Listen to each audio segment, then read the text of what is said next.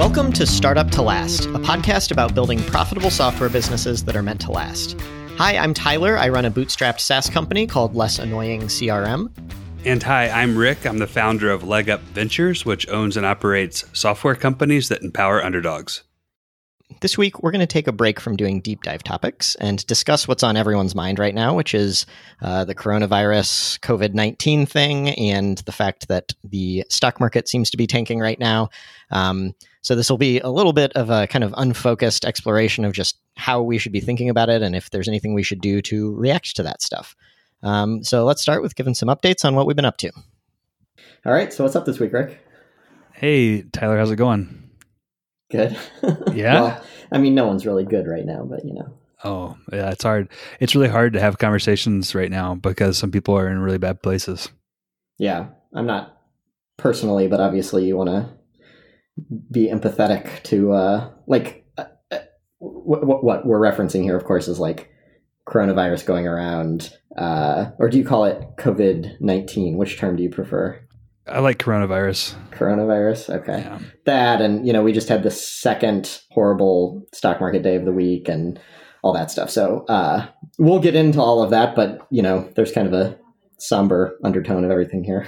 Yeah, yeah, and uh, you never know who's being impacted the most uh, in your conversations all day. So it's uh, I've, I'm trying to learn. I've had to learn over the last week to be more thoughtful about what I'm saying, and then also be prepared for people to be somewhat emotionally charged. People that normally aren't that way being surprisingly emotionally charged as as a result of the fallout. yeah, definitely. And maybe we should just start like the disclaimer with this episode that we're we are going to dive into like how this impacts our businesses and stuff like that, but that uh, obviously takes second stage to the the human impact and stuff like that. So we we may not talk about that as much today, but it obviously is the more important aspect here. Yeah. So um, where are you right now? So I'm in a place you'd rather not be. I'm in San Francisco. Mm, um, kind I, I was in Colorado last week and then came to San Francisco. And right around the time I flew here was about the time it was like probably shouldn't be traveling. how many people were on your flight? Uh, I think it was full, but it, it was a, it was from Telluride or from um, some small town in Colorado to San Francisco. It was a really tiny plane, but Were, you skiing in Telluride? Yeah. How was it? Uh, you know, conditions were not good because it hasn't snowed much this winter. But I love. Have you been to Telluride? No, I've I've heard like there's a bluegrass festival there in the Mhm. summer that I'm I've committed to like three people that I'm going to go to before I die. Um, but I want I want I've heard great things about the town. It's an amazing town. The I, one of the reasons it's great is it's really hard to get to, which means it's kind of smaller and a little less uh, crowded than other ski towns. Mm. So, I love it. Interesting. Well, but that Park City used to be that way. Yeah, it used to be. It's too close to an airport. That's the thing. Is like you you just fly into Salt Lake and you're you're there. Yeah, that's a good point. Um, anyway, so, yeah. So what where where what brings you to San Francisco? um, I was just gonna come here. You know, I used to live here and come back periodically. And my Shelly, my fiance, is having her bachelorette here, so I thought I'd tag. I'm not going on the bachelorette, but I tagged along to just enjoy the city while she's doing that. Wait, this is Bachelorette weekend. This coming one is, yeah, Ooh, yeah. We'll see. I'm so glad that your bachelor party is over. I do not reg- I do not want to relive that experience. Yeah. Well, yeah, this is this is also just an interesting time. We're we're in the process of deciding if our May wedding can happen or not. Oh, oh, that's interesting. Yeah. I did not even think about that. Well, let's let me, let me I'll go ahead and move into my updates, and then Yeah. I, I would love to talk more about coronavirus. Um, it's impacting me in a lot of different ways right now, and uh, you know, I would say that I'm probably one of the people who's least impacted by it right now, which is Right. Which is nice. But at the same time, I'm still seeing massive impact on me. So I can't imagine someone what someone's going through who's being more directly impacted. So, um, Panda Labs. Uh, so remember, Group Current is one of the, one of the business I work on. We have uh, one client called Panda Labs. We recently decided not to acquire other clients and focus exclusively on Panda Labs. That was about three or four weeks ago. It has made the biggest difference. Um, we are moving so much more f- quickly on the on getting to a sustainable model, community model, and uh, it uh, we're we're working more collaborative. We're more collaborative. We're less stressed. It's awesome. So focus when you know focus for the win with Group Current and Yeah. Beta Labs. Um, we're, this um, over the next couple of weeks, um, we are going to be switching to a new member management software, which will uh, take the community from just a sort of a in-person type networking community to a both in-person and virtual community where people can do all kinds of things. Um, we're going to be using Mighty Networks. If you have, if you're looking at community management software and you haven't found the right one, I highly recommend Mighty Networks. They've they've built what Group Current was trying to figure out how to build. And now that I've seen what they've built, it's like Group Current just does, needs to go in a different direction because we're just going to use Mighty Network for all of our customers. It's Awesome. uh, it's impressive. So because of that, I have a really clear picture of what my next thirty to forty five days looks like uh, for Group Current, and it's stretching all my creative muscles and all the things I like to do. So I'm really excited about my work there. Um, it's going to take 30, 45 days to try to figure out how to transition 150 people to the new platform without screwing up billing and all our back office stuff and making them annoyed, um, while also making sure that new members can continue to sign up and have a good experience. So um, that that I have my work cut out for me. One thing that is impacting Panda Labs because most of the value proposition in you know right now is around in-person events and in-person networking. Uh, we have a monthly event that we members really rely on and associate with why they're paying for their membership fees, and we just made the decision uh, to cancel the the March event. Uh, I want to talk to you about later about why we did that. Um, yeah. but uh, I, one one thing that I want to say right now is I didn't. I was a few weeks ago. I was like I didn't really understand why we were taking the measures because the death rate wasn't crazy. You know, it wasn't like this is the bubonic plague um, in terms of death rate. But what I what I recently have learned and appreciate is um, is we're not going to stop the spread of this disease, but we the, the more we can slow it down and sort of spread it out over time, the the the more we can weather the more the better we can weather the its impact both from like a economic standpoint as countries and a global economy but also as micro like employers um, and uh, healthcare systems uh, in terms of serving people. So you know I, I i i recently did a 180 from oh come on what like i don't need to worry about this too. Oh i have a responsibility as a global citizen to slow the spread of this because if we if we're able to do that we might save a percentage of lives a, Yeah. on, a, on a big number and Yeah. uh, a, per- a percentage of of businesses on, on a big number and and so i've told my, my mind has recently shifted on this Yeah, I mean, I kind of think everybody in one way or another, like the, you know, we've we've lived through things like this before that seemed like a big deal, and people were talking about it, and then before it ever really impacted either of us, it died out. And you know, in the early days of this, I think that's what everyone was thinking was like, I'm just going to sit here and do my normal thing, and it'll it'll go away on its own, and um, who knows what, what will actually happen. One thing, like neither of us should act like we're you know know what the future holds, but uh, it's definitely different from from previous times, right? yeah and i have done it i've gotten to the point now where i will feel regret if i don't think about contributing in some way to you know, slowing this thing down um, and it made it really easy actually to cancel the event even though Mhm. it wasn't something that any of us wanted to do. The messaging around it is pretty simple. Um, Yeah, it's not like it's like listen let me explain why we decided to do this. It's our responsibility to do this. And the cool thing is it coincides the, the blessing is that it coincides with what we're doing with the new member management software. So we can basically explain hey while we're not doing an event we're going to put all of our energy into getting the virtual community up so that yeah, there's you know while while we're going through this as together um, we can still help each other cool. And so, yeah, that's probably what we'll spend most of our time on talking about later. Um, Yeah. but we'll we'll kind of dive into that a little more. You got some other updates before we do all that? Yeah. So Leg Up Health, uh, I hit a huge milestone today. All my appointments with the major medical, which is basically the real health insurance companies in Utah, are uh, through. So I am active, and what this means is if you live in Utah or you're a resident of Utah and you want to buy a, a health a real health insurance plan, a major medical health insurance plan, um, whether it's through the exchange or you're going to go direct to an insurance company, no matter what health insurance company you want to go to, I can I can help with that. So I am a one stop shop now, uh, which was a huge, huge sort of moat to cross into this regulated business uh, arena. Um, so I'm I'm excited about that. Now I'm shifting my focus to, uh, and I should add some context here. One one thing that we've talked about a lot is I, I kind of I, have I've increased my confidence around customer acquisition to where customer acquisition is not my concern anymore. Is a risk and is it, it is an assumption around the business in terms of de-risking it.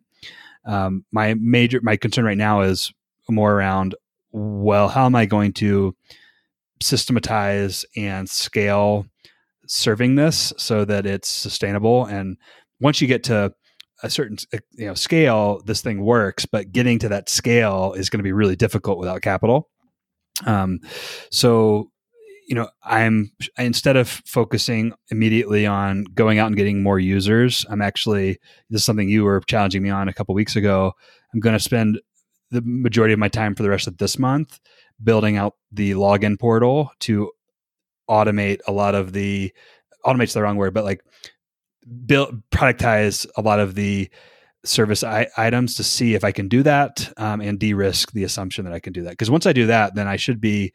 It should really come down to execution mm-hmm. um, and uh, and dealing with some surprises as they come. But so I'm I'm I'm now in product development mode, and it's again it's very similar to the new new member management software. I have a lot of focus with Leg Up Health, and it's centered around something that scratches that thing that's fun for me, which is building something. And uh, yeah, it's a it's a hugely motivating. Well, one thing that uh, I like about both of your updates that they kind of have in common is, I think, part of the the whole startup to last thing is like it, there's a difference between running a business with the goal of we have to double every three months until we're a billion dollar company versus like let's focus on a smaller win here, which significantly increases the odds of it working. It just probably reduces the upside if it does work, or at least within the same time frame. So like you're not going to be a billionaire in five years at this rate, but you're much much more likely to be self sustaining and all that. Totally, yeah. It, both of these, um, both of these invest like these shifts in focus are around long term lasting versus short term making money and both are made with the in, in, with the idea in mind that we're willing to sacrifice short term gains to have that and you're exactly right. That is starting up to last for sure. Mm-hmm. Cool. Last awesome. thing, I, I and this is related to coronavirus, but like I've been surprised at the lack of communication from MicroConf around coronavirus. It's like uh, uh, MicroConf is a conference of independent startups that meets in Minnesota, and now that I'm get now that I'm to the point where I am with Panda Labs, I'm going, okay, what other events am I planning to attend? This one's in April in uh, Minnesota, and I'm realizing I haven't heard a single thing about the coronavirus, and I'm surprised, honestly. Yeah, I'm. I just uh, a couple days ago got invited to like they have a Slack group. I think it's called MicroConf Connect, and some people were talking about it in there. It does sound like they are taking it seriously and thinking about it. It, it seems inevitable to me. Like there's no way the event happens. Uh, there's no way any there. I think lesson at Less Annoying CRM we're scheduled to go to three, four, five conferences in the next few months, and I just can't imagine any of them happening. But mm. I mean, just think about how difficult it must be to not just to be running an event, but for that event to be literally 100% of the revenue your organization brings in in a year. It's maybe a decision between like, do I go out of business? Yes or no. And I, as much as it's obvious to an outsider that yes, you need to cancel this, I can see why they're dragging their feet. SaaStr did the same thing a little bit, uh, where it's like that's your whole business. It's just got to be devastating. Yeah, that's a good point. Man, yeah, I can't. I, I didn't. I didn't even think about that. It, that that is the business. MicroConf's business is events. Yeah. Well, I mean, Panda Labs, in a sense, business is events, but it's so great that you have recurring revenue instead of like everyone pay, like this is such uh, th- i think this whole whatever happens over the next 6 to 12 months it's going to make everybody even more enthusiastic about recurring revenue because if if you have that revenue stream, yeah, some people might churn, it might suck, but you're probably not going to go out of business. But if it's like I was relying on a one time source of revenue, it might just disappear entirely. Totally. Totally. So, yeah. Um, I'm the other thing I'm worried about is I have a trip planned to see my family, uh, my my side of the family, for two weeks in North Carolina, and right after the microconf, I'm actually going there before microconf, and then leaving for microconf, and then coming back to North Carolina. So it's like a two week stay in North Carolina. I don't ever get to see my family in person, so if I have to end up canceling that, I'm going to be pretty bummed. Yeah. Yep. I think a lot of people are facing similar similar decisions. What about you? What are you up to? Um, so yeah, because we, we didn't have an episode last week, so uh, some various things have happened. I um, two weeks ago was saying I was about to start having one on ones with employees um, about. I gave the company presentation to everybody, and then scheduled an hour long one on one with each person, and I do this every six months. So um, I don't like have a I, I have a big long list of stuff that came out of that. You know, people had suggestions and stuff like that, but one thing like that maybe isn't a first ever, but I, I got a lot of feedback that was kind of like emotionally draining, sort of. It wasn't like bad stuff exactly, but we're a company that everything is always so kumbaya happy. And when people do give like it, not big problems, it's the type of thing at a different company. These problems exist all over the place, but just a few of these things that are fixable, but all that it it kind of drained me uh, sitting because I, I scheduled these meetings back to back, nine to five, two days in a row. by the end of that Friday, like the second day, I was I was like, holy crap! Like, I I just got too much feedback all at once. Um, anyway, I kind of slept on it over the weekend, and it was totally fine. And already, like, a bunch of the stuff has been resolved, and it really wasn't a big deal. But that was kind of a, a brief moment of like being stressed out or whatever. I'm normally not very stressed about this stuff. Was it emotionally draining because you did too much back to back to back, or was the content surprising in some way? Um, a combination of both. Like I, I've done back to back before, and most of the time, what happens is I kind of ask people questions like, you know, what's your least favorite thing, or you know that that genre of questions, and maybe one or two people have something, but most people just kind of give cop out answers, and they're like, oh, my least favorite thing is like I think I gave you the example. One person was like, I want salt and pepper shakers on Yep. the kitchen table. And I was like, okay, that's easy. Um, this time it was just like I got a lot more thoughtful answers and people were just more vulnerable and open, which is good because that means I can solve those problems. But it also, like sitting for an hour with someone talking about something they're not like miserable about, but like legitimately could be Em- better. It's Emotional it's- about. Yeah, it, it takes a toll. Yeah. Um, so anyway, I b- by Monday I was totally like back in the game and everything, but like f- Friday afternoon I was a little bummed out. Can you can you share um, any? You obviously have gone through some change cycles uh, through Mhm. those meetings, and then since then, where are like where where have you been and where have you gotten on this stuff? Um, so a few of the things are just pretty solvable. It's just like we just need to work on it. And it's a time thing. Like, uh, you know, some things that we're not growing that fast anymore, but something worked at 12 people and it's kind of breaking down at 18. That type of thing. That's that's easy. That's no problem. Um, a couple of things were maybe like external to what's happening at the company, like an employee kind of being like, "Here's what I want with my life," and does the company fit with that? Sort of um, those are harder to solve. But one of the one of the reasons I was in a better place on Monday is I was just like, we need to enable them to do this, but at the same time, like some of that is their own stuff outside of work, and it's I, I'm appreciative that they told me about it. But what I when someone tells me a problem, my instinct is like I have to fix it, right?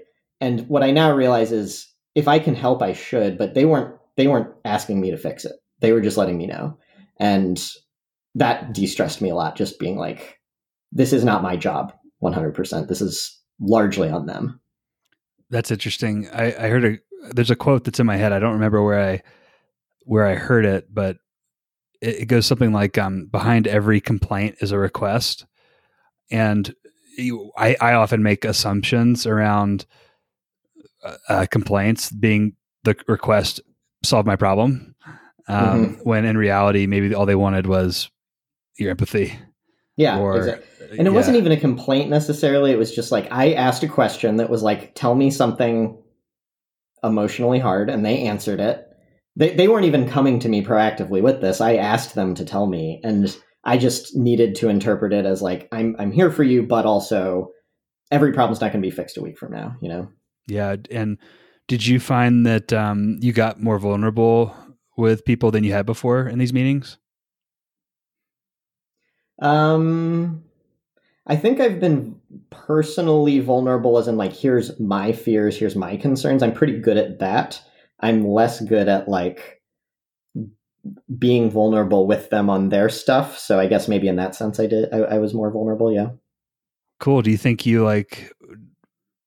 Do you think is your have you got any feedback on like people enjoyed letting you in on that? Do you think like people got value out of letting you in on that, or was it a bad? What was there a um or do they feel like they let let go of too much? I have no idea. Honestly, I, I went on vacation the next day, so or like the ne- the Tuesday of the next week. So I have this long list of stuff. Mo- mostly, it's all pretty transactional stuff to work on. But like, uh, I was like, okay, well, I've got I got a lot of stuff to work on when I get back. Are there any major themes that are coming out that you, as you look at eighteen different responses to a question and map them, does it come into like three or four core things? Um, the stuff that uh, I think is most difficult. No, it's it's all pretty like personal stuff Mm. and all that. And like I know some employees listen to this, so I'm not getting into details Yeah, or I'm not, anything. yeah, yeah, of course. Um, but like th- there were a couple things. That, some of the more transactional stuff that's easier to resolve was like, you know, a certain decision was made with good reason, but that reason was not communicated properly to people. And so like they were like, I just want to know what's up with this thing, and I explained, and they're like, Oh, well, that makes sense. You should have said that when when the decision was made. So, uh, you know, it's always a work in progress, like learning those things. so one one personal issue, one one personal stuff, one bucket of communication issues. Any Mhm. other high level bucket? Uh, I'll have to go through my list again. A, a lot of it was just like good ideas. Like one thing that came out of it as a bucket is here's five different things. Like here's a marketing idea. Here's a way company culture could be better. But it wasn't so much problems as just like I've been thinking about this. Should we try it? That's and I awesome. heard it. Some of those things I heard, and I was just like, yes, that's a phenomenal idea. Absolutely. Would you um, say that you're glad you did the one on ones at this point? Yeah, yeah. I, I definitely always am. I I always wonder like what what you're missing, like what you're not hearing and stuff like that. But it's definitely better than doing nothing, Hmm. for sure. Cool. Um, so anyway, that that's been happening, and um, I, I've already been started to work on uh, one of the things that came out of it. So, so one specific thing, uh, an example of someone kind of saying an issue that uh, exists outside of work, but that might impact work, is somebody wants to reduce the number of hours they work. I, the impression I get is like they're happy working here and all that, but they can't do everything they want outside of work at 40 hours a week. So one thing I'm drafting up right now is like, how do we make a three or four day week possible instead of five? So that's my current project from, Oh, from all that stuff. Yeah. That's cool. Um, aside from that, uh, again, I probably, for the, respecting the other person's privacy, shouldn't get too deep into this, but we just fired our first full time employee ever, um, which was a bummer. Uh, the person we hired most recently did not work out. That's the first time that's ever happened. Uh, so yeah, How did how, did, um, yeah, this is a tough one. Uh, yeah, maybe I should just talk to you outside the podcast. yeah. Well, like, is there anything that you? I think that like staying in the in the big bucket area. Are there Mhm. any learnings that you've had that you could share? we're trying to figure that out and i Okay. think right now my my answer is no we have a meeting scheduled we're going to kind of do a post-mortem and, and figure it out but um, the the general category is uh, his skill set was phenomenal in some areas and not in others and the way in which it was phenomenal shows up very very well in an interview. Um, we've tried to we've kind of started discussing is is there something in the interview that could have happened to uncover that or is there something we could have done to correct that behavior? I, right now my answer to both of those things is no. Like sometimes things don't work. Uh, i don't want to overreact here. You know basecamp has that saying don't scar on the first cut meaning if something goes wrong and it's only happened once don't assume it's ever going to happen again um, so it's possible that this was a one-off thing and there's nothing to learn from this but i don't want to like not take it seriously at the same time Well, the fact that you've been in business what ten years, and this is the first person uh, like the first employee that you've had not work out like this, like that's pretty awesome. Yeah. It, so that yeah, I'm I'm definitely I'm taking that attitude that we've hired maybe a total of we have 18 people right now, but some have left and we've replaced them, so it's called 25 people total. And like, yeah, I, I don't I don't think there's some like major issue we need to resolve, but maybe there were some things to learn from this. So we'll we'll dive into that. Cool. Um, yeah, I've, I've got other updates here, but I realize we're dragging on. So I think maybe let's just start. Like the, the big thing I think on everyone's mind right now is like coronavirus, but then also that leads to kind of like macroeconomic stuff where uh, I think as of an hour ago, we're officially in a bear market for the first time since 2009 or whatever. Uh, stock market is tanking.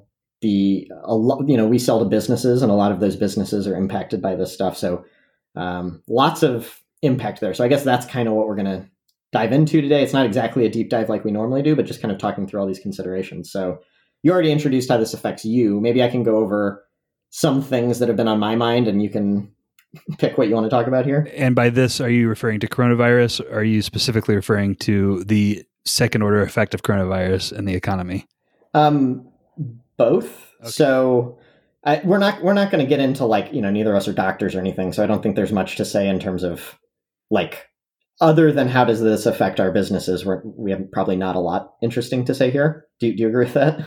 Yeah, I would say that there's sort of like two categories. One is, hey, there's a first order effect of coronavirus, which is causing like if you're in the travel industry, you're you are I'm just going to say it fucked uh, There's no better word for it, and it's not like anything. There's not anything you can do except be fucked. Um, and I have math- massive empathy for people in that situation, um, especially early founders and startups who had something going and is it's literally going from you know they, they may have made it from zero to one and now they're back to one from one to zero and mm-hmm. um, so that's like what I call first order. And then there's second order of like, hey, um, the first order effects are causing uh, a macro sort of financial, you know, impact, which is having some second order effects on businesses of all types. And I, I guess uh, maybe we could talk about the first order effects first and how they impact yeah. you. Well, and so the, the, probably the most direct first order effect for everybody is working remotely. I think. Oh yeah. Um, so just like this is happening so so quickly. Uh, as of last Friday, so we're, we're recording this on a Wednesday. So as of Friday, we were kind of thinking like it would be an overreaction in St. Louis. You, you know, on the coasts, I think this hit faster. In St. Louis, we were like, this isn't really here yet. On Friday, we were thinking it would be an overreaction to pretty much anything right now. Let's just keep an eye on it. By Monday, I sent an email out saying anyone can work remotely as much as you want. Um, today, WashU, the big university in St. Louis, announced pretty dramatic measures, like not not just we're going to do remote classes, but literally they're shutting down the whole campus. Students are getting kicked out of their dorms, even if they're international students. If you're not currently on campus, you're not allowed to go back to get your stuff. Um, so at this point, we're saying, should we just force like do mandatory remote work? I, that doesn't seem like an overreaction to me at this point. What do you think about that? I don't know. Um, I would say so. Just to add to what the situation, Salt Lake City just stated a national or a state or city emergency. State of emergency. State yeah. state of emergency. They're not a state; it's a city. Um, but but they they just released that today, um, and so I mean. I'm not so sure that I'm at the point of if or you know of forcing people to change their behavior, um, but I am at the point of if you're in a situation where you are forcing people or incentivizing people to do things that are kind of intuitive to the for the larger community and the spread of this, then you probably should remove those incentives. So I, I don't know if I go all the way to you can't come in the office, but maybe it's something like I mean, this is for me like this the equivalent would be with the event at Panda Labs. Like we couldn't like have that. Like that would be we it just wasn't right. Like we were telling people to come to an event together. I so Yeah, but I mean going into work is similar to going to an event, isn't it? I think so. Yeah. Um I don't know. I guess as an employee when it's related to my livelihood, I don't know. I guess I feel a little differently on a tra- on a on a one-time event than than a uh, something is different about when you you're told you can't come to work. I, don't- I don't know. Yeah, so I'm in San Francisco right now. A lot of the the companies here have already done this. Have said they they went through the same transition where it's like you are allowed to work remotely, and then you have to work remotely. One thing that is on my mind, again, neither of us are experts on this topic, but if you look at other countries, I don't like. It's pretty clear what the future holds, like what a week from now is going to look like. Just not not because I can I'm some expert, but just other countries are a week or two weeks ahead of us, and they are totally shut down. A part of me is like, what's the point of holding out hope that this isn't going to be necessary? Like, if it's going to be necessary a week from now, why not be on the front of it? Well, I think there's like maybe it would help to just explore why it might be a good idea to do that. Hey, Shelly. he says, "Hey, Shelly." Shelly, for, for those listeners at home, uh, Shelly just walked through the background. I haven't seen her in a while, so it's nice Yeah. to see her. anyway, sorry, you were saying. Um, it might it might be helpful to take a step back and say, why is it a good idea to do this from a selfish standpoint um, for you? So, why is it a good idea for Less Annoying CRM to force everyone to re- work remotely? The number one reason, selfishly, for you guys to do it is to spread out as much as you can individual employees getting sick. So, you know, if you, the worst thing that could happen for you is having everyone get sick at the same time.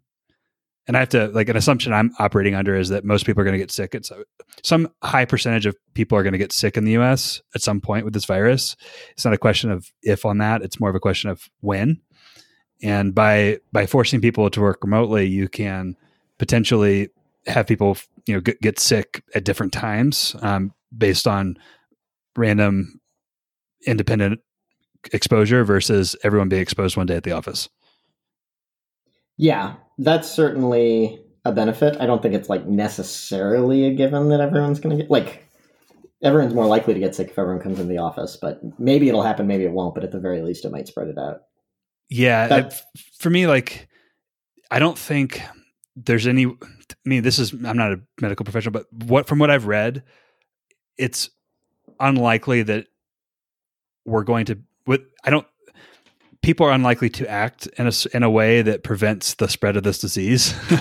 um, Yeah, so th- that's an interesting point, though. Like, one of the things on my ma- mind, you were saying, like, to be selfish, but there's also a non selfish argument, which is like, people are more likely to act selfishly and irrationally if institutions are signaling that that's okay. And so, one of the reasons I want to do this is to be like, you know, maybe it's an overreaction, who knows, but I'd rather overreact than underreact and send the message that this should be taken seriously. So yeah, that's another reason to do it, which is um, it's important for your values and who you are to be a leader in you know social responsibility. I almost feel like that's true of every tech company slash startup. Like, it's not a great look to whether it's this or trends in the economy or anything. It's not a great look to be like something was obvious to most people, and we didn't react until we, we were on the other end of the bell curve rather than the early adopters. There, there, I want to differentiate between doing the right thing because it's the right thing and it's value based versus you know min- you know what I would call you know bad scenario minimization. So Mhm. like pr- protecting your brand, doing it because of what people will think if you don't, if certain things happen, is different than saying this is the right thing to do. We're going to do it this way because it's the right thing to do. Which one? Which one are you? Ta- you're talking more about this is the right thing to do because it's the right thing to do.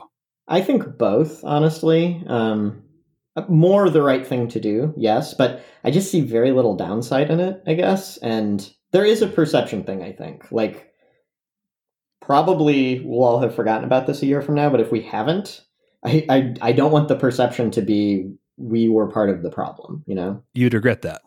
Yes. Yeah. So that's the other selfish reason to do it is minimizing your own regret as a leader of a company. And that for me was a big thing for Panda Labs. Like I did not want to have that event personally. And if one member dies from this, I that would be like mm-hmm. I, I don't know, like I would really regret not doing everything I could have done to prevent that. Yeah, I think there's with, with previous versions of this, um, like SARS and stuff like that it would have been an overreaction to say like there's real economic damage done by for example shutting down business travel and not going to the office and stuff like that. There's real harm done if it's not a serious threat where where you happen to be. Um, so i think i'm not saying you should always just immediately shut down everything because someone gets sick but i think we're past whatever the threshold is here of like whatever the the cost of taking this seriously is seems to me like worth it at this point. Yeah, and I, I shutting things. We're not talking about shutting things down. We're talking about rethinking how we're doing the same things. Like you're not saying go go home and don't work. You're saying go home and work and figure out how to work together remotely which you're already planning to do in December anyway this yeah, year. So yeah. like it's it's it's really like and, and, like you know traveling like there aren't there there for our businesses the benefit of travel is not a necessity to operate our businesses. It's not a it's not a go to zero situation for either of our businesses. It is a slow down uh you know negative slightly it's a negative impact for sure on growth but like it's it's not a killer yeah and i actually think that's one of the the common threads between all this stuff the coronavirus the potential recession that we may be facing is and, and i think this ties to the Startup to Last thing is like this is going to validate a lot of things that some companies do anyway. And the companies that weren't already doing this stuff, it might be, I don't want to say too late. I don't want to be like, you know, a doomsday type person, but um, they may regret not having these things in place. So, one version of this, you just said, we already allowed remote. So, I think we've talked a lot on this podcast of should a company be fully remote? Should it be co located where everyone's in an office? You said you think you might go fully remote. You're not sure. All my companies right now are remote first. Yeah, and we don't have well, like when you start hiring employees is the real time when that. But even if you're co-located, I like if we we have the policy of one remote day per week anyway, and we were like you referenced, we're planning on this these coming holiday season letting everyone go remote for a month and a half. I'm really glad we've done all that stuff because it's not like a radical change for us to say, okay, indefinitely starting now, how, how about everybody goes remote? Yeah. Yeah. And how about everyone is in a situation where they can go remote if they need to? Like, it's mm-hmm. How about everyone, you know, let's have a plan for when travel is a big part of our meetings that we have a, another way of doing that. Like, even if you're already remote, like, let's say if you're a sales rep and, you know, you, you need to travel to go do business development, like, uh, you know, hopefully you have some systems built that allow you to not travel and yeah. not take not get on the flight. So, and another one like this that I think hopefully you've like you the hypothetical listener have already done, but uh, I feel really thankful that we are relatively diversified, both in terms of how we acquire customers, what industries we serve, stuff like that. So this kind of segues into the financial, like macro kind of second order effects. Um, you mentioned the travel industry is in big trouble many you know the event industry live events sports teams musicians stuff like that. There are lots of industries and, and it trickles down to so many others. I was talking to some friends earlier today who were like well i'm not going to go to the dentist because why risk it? Right? I they were planning on having contractors come in and remodel their home and they're like well not right now we're not. Uh, lots and lots of industries are going to be affected here. Um, i not that this is the reason we did it but i feel very thankful that less crm sells to like 100 different industries and this will probably hurt us but it it would hurt us a lot more if we were only selling to travel agents or something like that. Yeah, I mean, yeah. So, so, diversification and kind of having like not not really having a single point of failures. Uh, I've always like known intellectually that that's valuable, and now right now, it's kind of like getting real, where it's like, yeah, this would be devastating. Honestly, um, CRMs are going to like if you think about it, your business actually becomes more critical in a remote working world because yelling at each other across the office um, on you know who to call next and that stuff that people do to to collaborate in person um, won't be there. Yeah, th- I mean, so uh, let me ask how would you think through? One thing we're doing right now is thinking, what do we need to do in preparation of like what might be coming, right? Like maybe things will bounce back and everything will be normal, but what should we be doing right now that's different from normal operations? So, I mean, first, I think uh, family, like you got to think, you got to you got to take care of your, your family situation first, and um, so for me, like I, I pulled all my money out of the markets so that I'm not worrying about that. Um, I did that uh, thankfully before.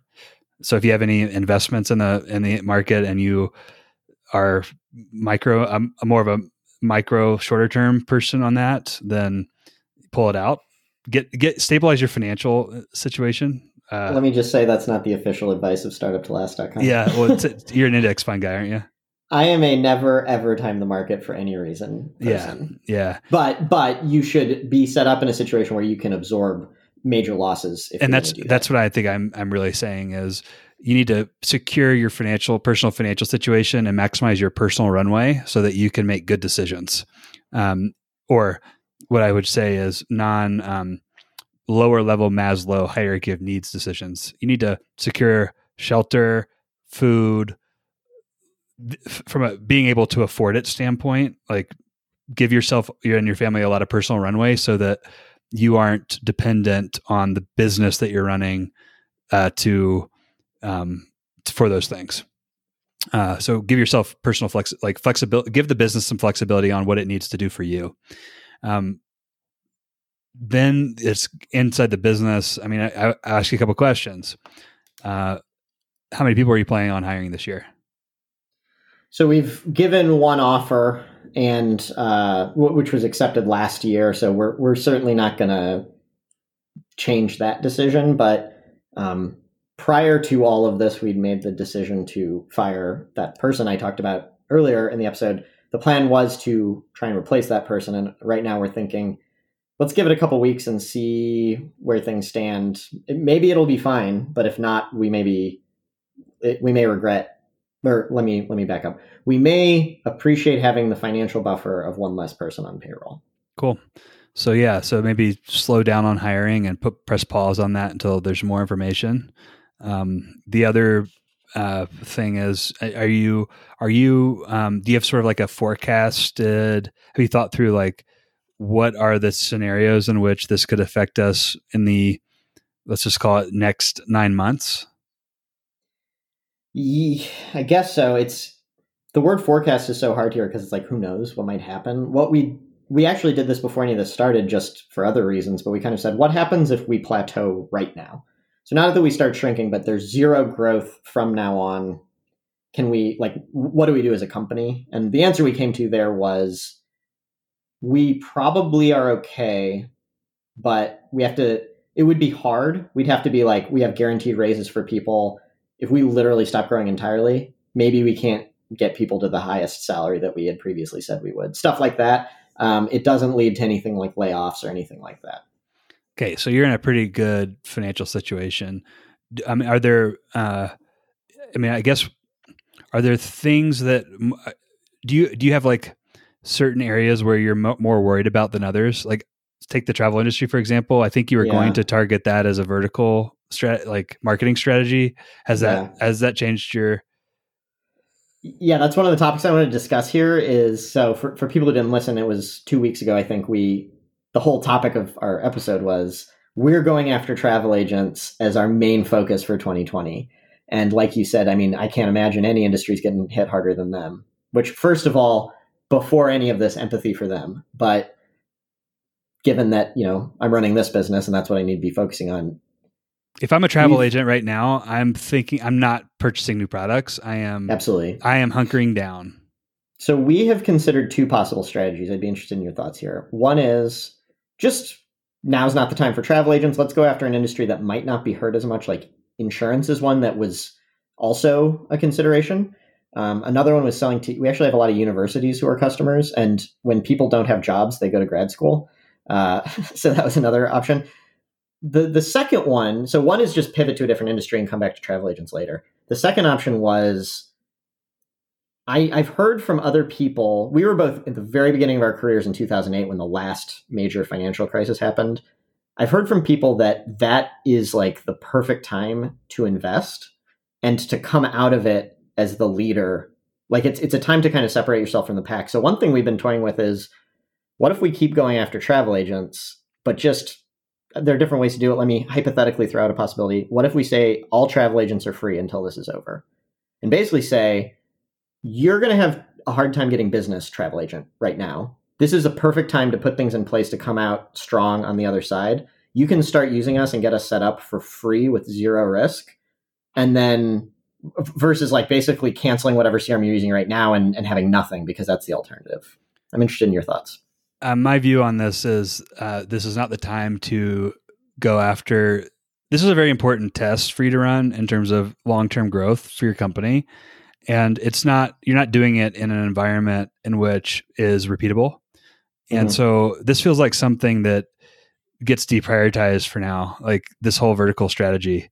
Um you know i don't know. That's that's where i stand. You're saying don't do any vertical at all.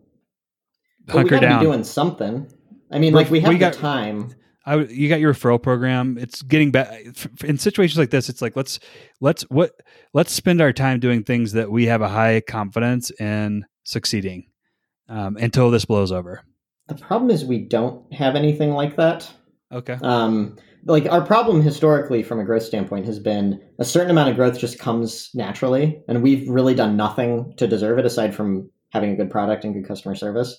We've never had anything where it's like if we go try to get more customers, it works. Um, so we're going to try something. We have the people. We're not going to like lay people off or anything. So we're going to invest time somewhere. So here's let me say it differently. Um, you have two sort of ways to look at the situation. Let's hunker down and get through this, or let's let's use this change in the economy as an opportunity to place some bets that have even bigger potential than what they would have in, in a normal situation. So like with with great change and with recession and with bad things that happen comes great opportunity. Seize the opportunity, take some make some bets right now. That you kind of have to choose a mindset. It's not like yeah, it doesn't feel like this is something where you can kind of play both, you know, both situations. Which which Agreed. one do you lean to? I lean towards that second one. Like, let's. I, I look at my personal experiences in life as an example here. Um, you and I worked at a company that had 25, 30 people. Almost all of them got laid off in the in 2008. And while that was very hard for us, and even harder for those people got laid off, it was the best thing that ever happened to you and me professionally. And I'm, I do not want to say this in a callous way, where like I'm glad that the recession happened, but it happened, and you and I shortcutted our careers 10 years because of that, because we were able to step into leadership roles at that company. Um, I look at that and see like a shortcut. And if something like that's about to happen again, some people are going to benefit from it. And I'd rather benefit than not. yeah. I mean, I, that's the mindset I, I, I have personally mm-hmm. is, uh, you know, I, it, it's hard to talk about this and not be misinterpreted, but this is the opportunity to pl- press the fast forward button on some opportunity that will present itself. I don't know what that is. Um, you, you, like your example is a good one with the travel agencies. Let's let's go in. We're in a great financial position. Let's give this away for free, and this is an even better way to tackle the the to, to knock down the travel agent pen. Um, you just, I think you have to realize, like, in order to be able to take advantage of situations like this, you have to be in a pretty comfortable financial situation. Mm-hmm. Um, which you sounds like you are both personally and at the uh, business level, and that tells me that you're probably right. Let's go do it. I know something Salesforce, uh, like Mark Benioff, the founder CEO of Salesforce, has said is the biggest mistake they ever made was pulling back investment in 08. Now, like you say, not every company is in a position where they have a choice, but if you do, I don't know, I, I take that seriously. Something you said that I really like, though, is that I hadn't quite pieced together. Whatever we do, it's a one time thing. Um, the goal should not be let's put together a repeatable channel that we can continue doing for the next five years if we're going to do anything at all and i think there's an argument for not doing anything but if we're going to it has to be we've got one shot, situation's unique, what's the most creative idea we have, and almost just go for it without any real science scientific approach to it. Yeah, and I I I guess um, I would just I'm kind of challenging myself with this comment. If you figure out that how to make this work, it's likely that it's replicable in some way. So, for example, you can give away uh, your product in another vertical for a different reason if it works. Yeah. So, I guess um, I, I guess uh, there will be a you will find a science if whatever if you are successful however you do it there will be some science that comes out of it that that you can take to the next vertical um, so i guess i don't feel as negative about it as as i originally stated okay but e- even if that's true like thing, things would be different um, unless you do them all the parallel, environment would be different Can't do. the yeah. environment would be hard to reproduce yeah interesting um, cool and then yeah, I guess the other thing that it, maybe sounds obvious, but so an argument could be made we're going to be better off in a recession. I don't know if that's true or not, but an argument can be made we're very affordable. A lot of companies are going to be down, like downgrading to us, basically. I'm of the opinion, and I this seems like a no brainer to me, but we should act. We should assume this will be very hard for us, even if that doesn't end up being the case. We should be pulling back in terms of like not making this extra higher that we don't have to make things like that. Yeah. Do you agree with that? Well, I, I think um, I think this goes back to what I was saying on the personal front. It's like you want to put yourself in a situation to be able to pounce on the inevitable opportunities that will come as a result of of this downturn, and you don't want to jump too early, mm-hmm. um, and you definitely don't want to be jumping on things that aren't part of the change, which are the things you've already planned. So um, it's almost like when, when I was talking about pulling money out of the market, it's like, why do I want to pull out the money in the market? Well, I'd like to have that in cash to be able to you know seize something that may present itself and or maybe i put it back in the market i don't know but you know it's it's uh it's putting yourself in a position to take advantage of opportunity if and when it's presented. Um, there's a this I, we may have talked about this in the past on, on a podcast but i love the knowledge project which is another podcast um, hosted by shane parrish and he interviews some of my favorite people. One person he interviewed was a guy named jim collins. He wrote um, built to last good to great. Um, he has a new one out. I don't know exactly the name, but he talks about luck in in this podcast, and he says um, bad luck can kill you, but good luck is rarely the reason for ultimate success. But really, really good companies weather bad luck and put themselves in a position to take advantage of good luck. What you don't want to be in a situation is, is you're so so worried about the bad luck that's happening right now that you don't see the good luck that's presented as change happens and you don't put yourself in a position to take advantage of that. So for me, it's first and foremost, put yourself in the best position to weather the bad luck and then like be a, you know, be a hawk looking for opportunities to to seize good luck because they will be small but they will happen and uh and you're in the right position it seems like your your business is in the right situation position to weather the bad luck pretty easily and then have some firepower available to place some uh, some bets on on the opportunities that present themselves. Yeah, I, I like that a lot. Um, I, I, as you were talking, I was kind of thinking of parallels between one of the topics that comes up a lot when we talk is trust, and that's kind of like almost a cultural parallel. Like you're talking about financial stuff with that, but it's kind of the same idea of put yourself in a safe place so that you can kind of spend that trust when an opportunity arises. And you're kind of saying the same thing, put yourself in a financially safe place so that when when there's an opportunity to be lucky, you have a little bit of dry powder to go after it. If you're always on the on the razor's edge, you're never going to be like the companies that really come out of this with momentum are going to be the ones that held back a little bit probably. Mm-hmm. Yep. Yeah. Cool. Yep. Yeah. But, but, the best phrase to summarize is put yourself in a situation where you can take advantage of good luck if it happens. There's no guarantee that it will happen, but like the worst situation is when good luck happens and you're not in a position to take advantage of it. What a shitty situation. Yep. Absolutely. Cool. Um, well, a lot of uncertainty still. Do, do you have? I know we kind of like moved on from your topics. Do you want to go back to any of your stuff related to coronavirus or any of that? The only thing that I think I think it came out just there I uh, while well, one I think I, I I don't normally feel this way about things, but for some for whatever reason, I understand the logic here, and I do think that if you're listening, if, if you have an opportunity to lead um, through this time in, in terms of helping slow the spread, um, I think that you will not regret doing that, and you if you don't, you might regret not doing it. So, for as someone who has recently sort of converted to this way of thinking, um, you know, if you can slow the spread in some way, do it for your own good, you know, your own mental health. Mm-hmm. Um, and then the other thing, the other takeaway for me is if you can put yourself in a position to seize opportunity, you and I know when, when recessions happen, when big things happen, there are all kinds of opportunities presented for people who are in a position to seize them. And we were in a position to seize them at Zane Benefits back in the day.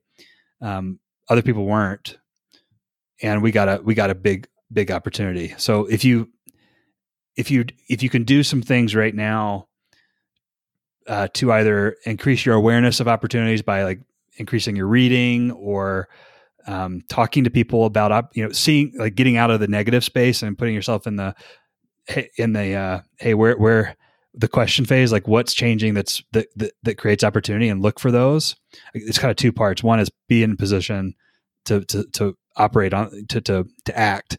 But the second part is like start looking start mm-hmm. you know start turning put your eyes to the to the to the to the world and the, to the markets and see what happens. You you have a really big opportunity in front of you to enter you know start a business right now um, or uh, serve you know create a service model or or do something that hasn't been done before. And this is often the time where you have significantly less competition because everyone else is worrying about the downside protection. Yeah some of the biggest companies in the world right now came out of the 08 uh, financial crisis. That's when facebook got big. That's when uber was started. Um, there yeah it, it, sucks. This isn't to like celebrate the fact that any of this is happening but um, some people are going to come out swinging. Yeah did you have any other major takeaways? No, uh, I think that sounds good. Um, yeah, we'll see. Uh, probably when we talk a week from now, things will be totally different. So let's see where we're at then. Yeah, I'll look forward to that. All right, cool. Uh, you want to close us off here? Yep. So, everyone, thank you for listening. If you liked this episode, I have two favors to ask. First, please write a review on the podcast app of your choice because reviews play a huge role in helping other people discover useful podcasts. Second, if you know any founders or aspiring founders of independent startups, please tell them about Startup to Last. And if you'd like to review past topics and show notes, visit startuptolast.com. I'll see you next week, Tyler. All right. See you.